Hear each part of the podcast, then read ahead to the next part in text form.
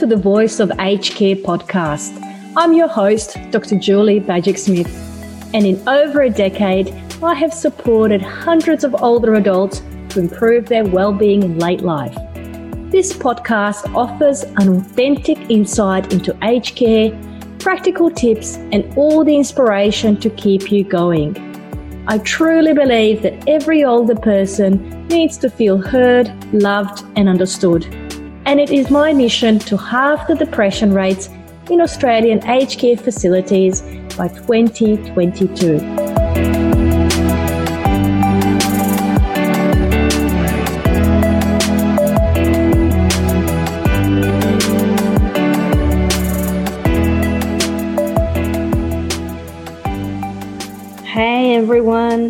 I went shopping this morning and I, I realized at the shops that they've already started to put out their promotional Christmas stuff. And often working in aged care and visiting facilities, one of the favorite topics for a lot of people is talking about Christmas and in particular about their favorite Christmas memory or Christmas traditions.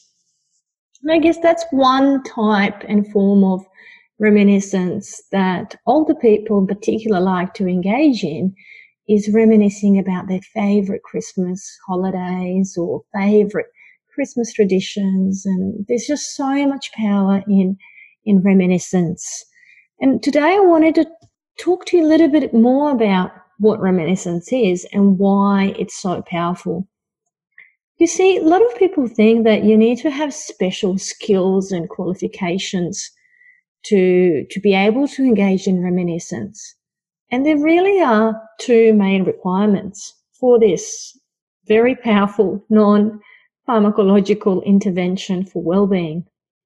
Number one, you need to have the time. And number two, you need to have good listening skills. When we talk about time, it doesn't necessarily mean you need to have hours and hours and end to talk to someone.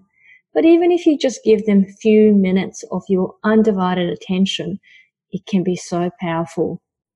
And it's really good to incorporate reminiscence when you're doing something else with the older person. For example, if you're taking them for a walk, if you're attending to activities of daily living, such as personal care, or if you, if you otherwise need to keep them occupied, you can definitely improve your communication and your engagement with the older person by enjoying some reminiscence.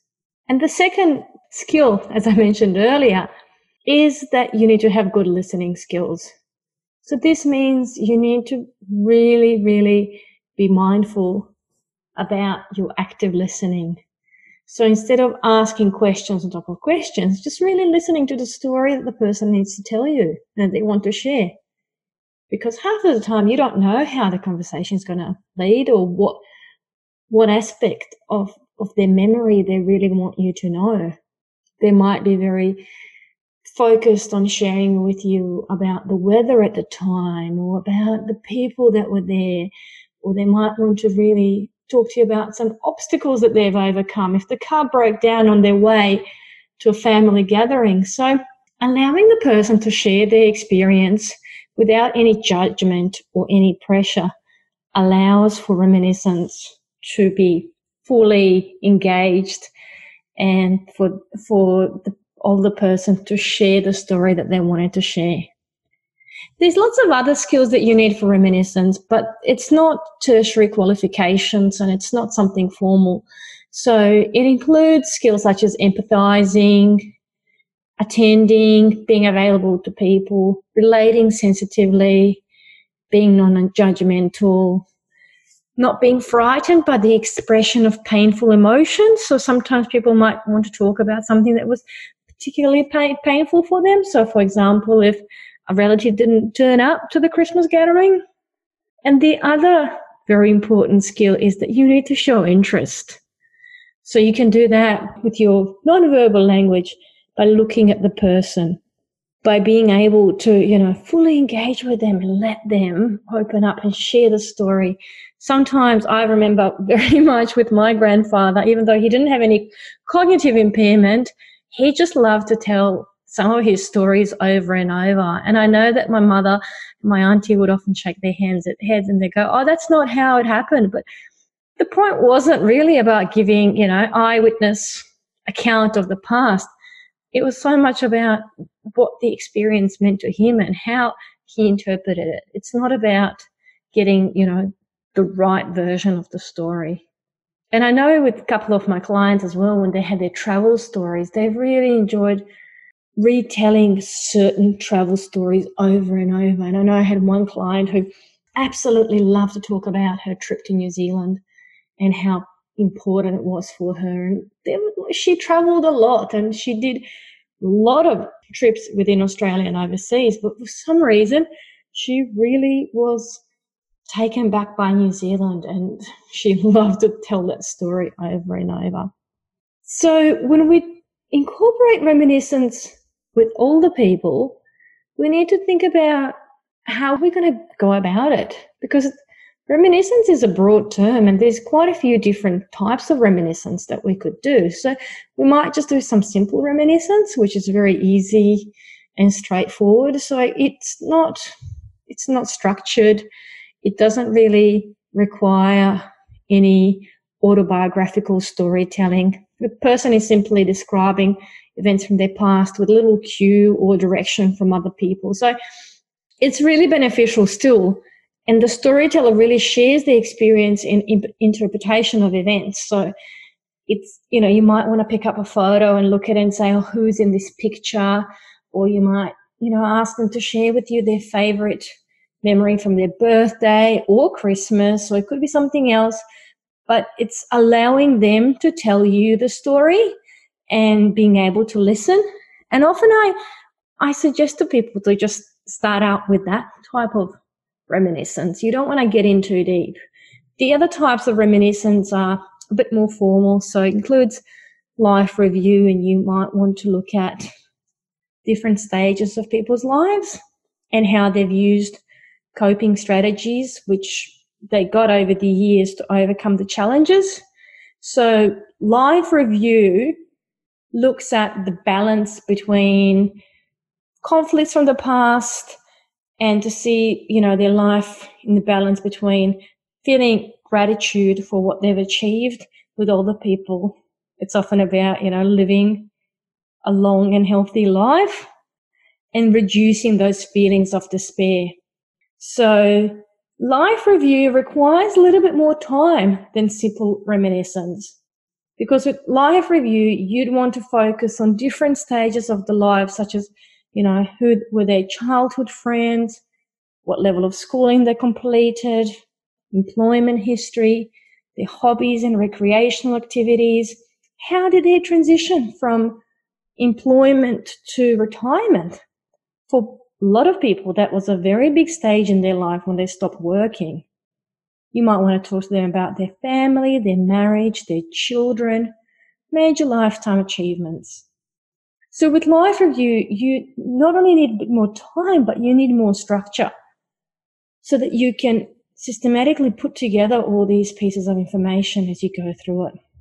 And life review can also be offered in a third type of reminiscence, which is life review therapy. And this is a more structured intervention and it's really beneficial for people who have depression. It's beneficial in the sense that older people are experiencing improved mood based on recollection of their past memories and achievements in life.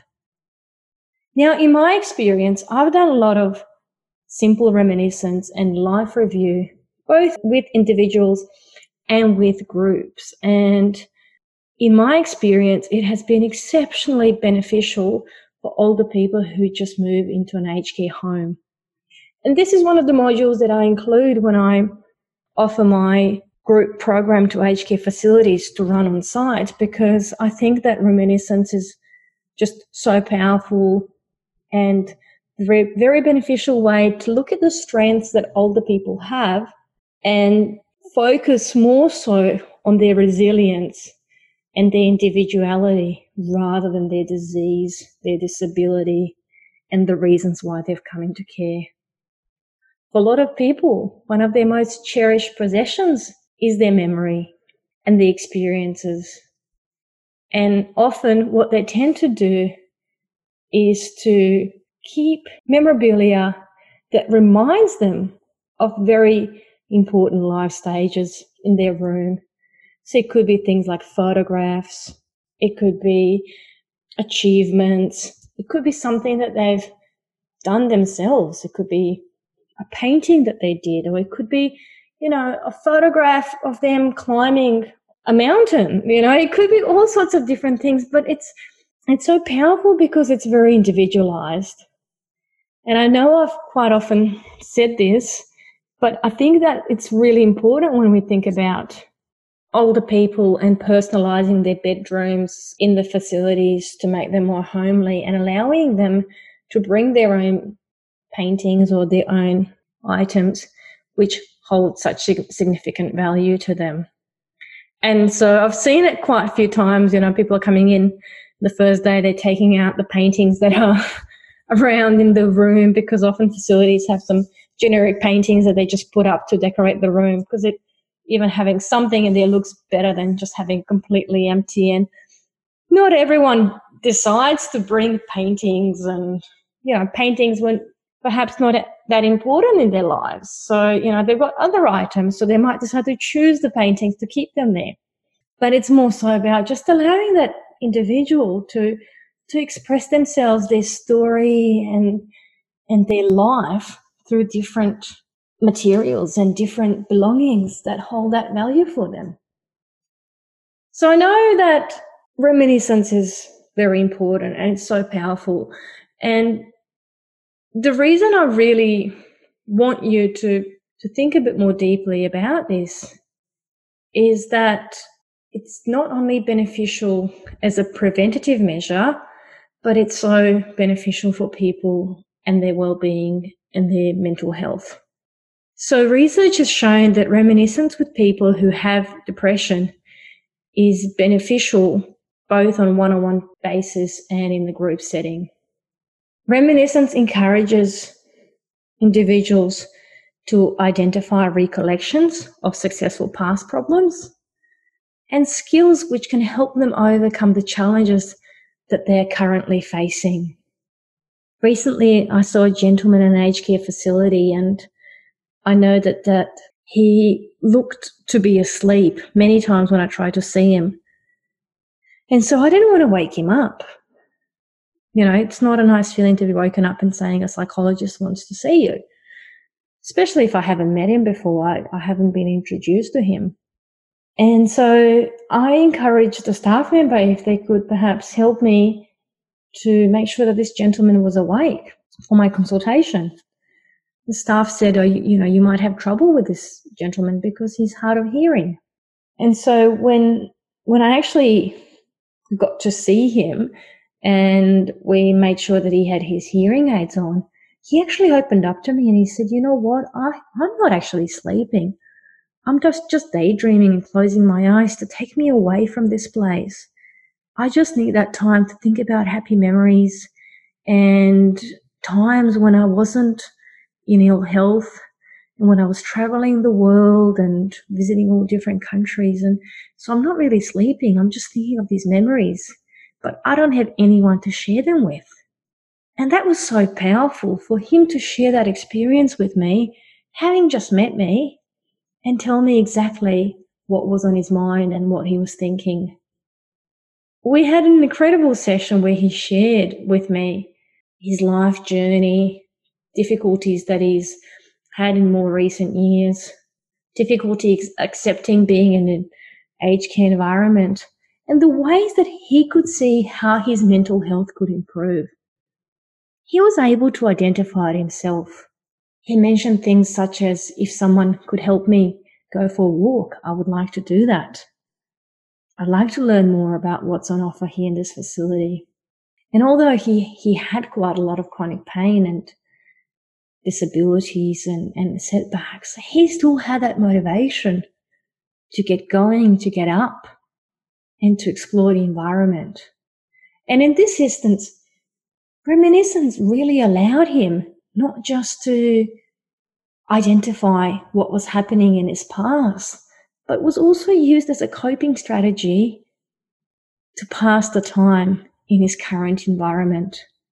Reminiscence is really powerful because it confirms a sense of unique identity and it encourages and feelings of self self-worth as well as assisting the process of life review. So it encourages open communication and aids assessment of present functioning, and it can also help to in- inform care plans. It really helps to involve older people in decision making and planning for their cares. And not only just incorporating their physical health, but also their emotional well-being and their lifestyle choices.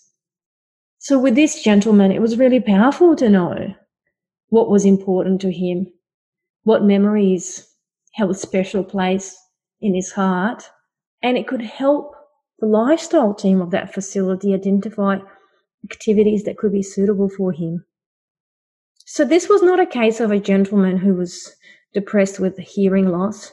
This was a case of someone who was completely disengaged. And I guess because he chose not to wear hearing aids, he just wanted to tune out and be able to think about past memories without any disruption.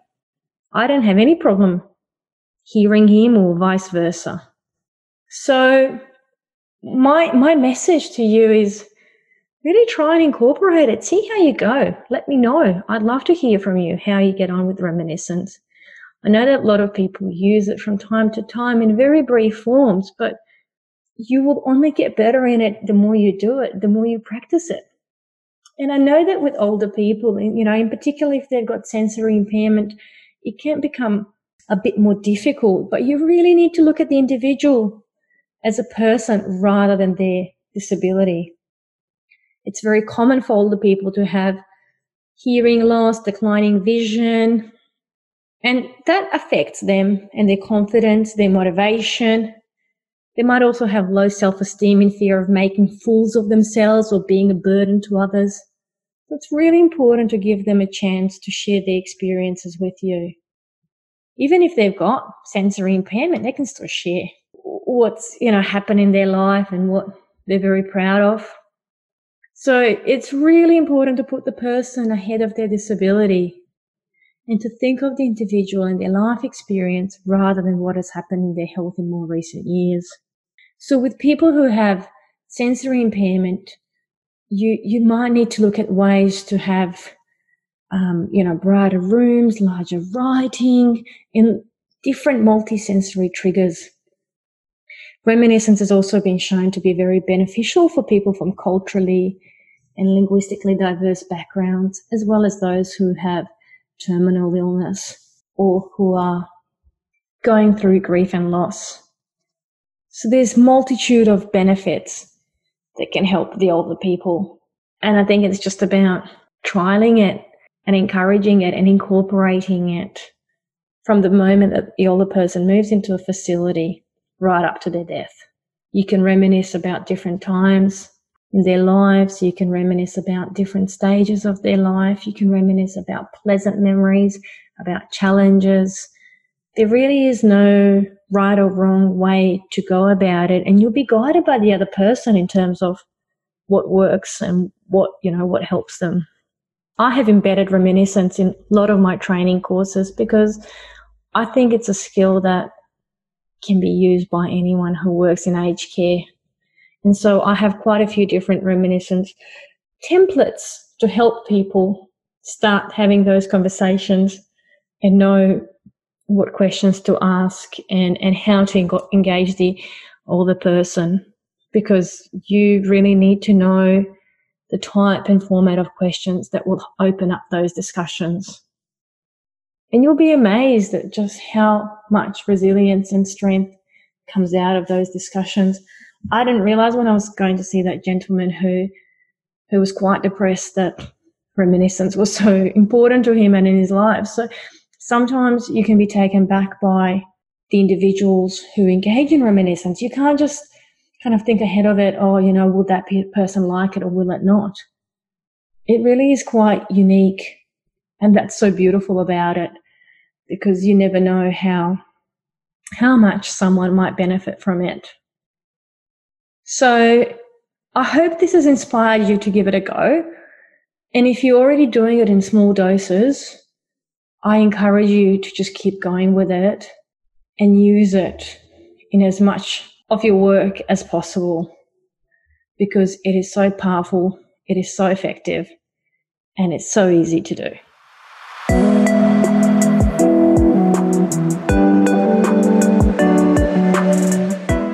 Well, that is another episode of The Voice of Aged Care done and dusted.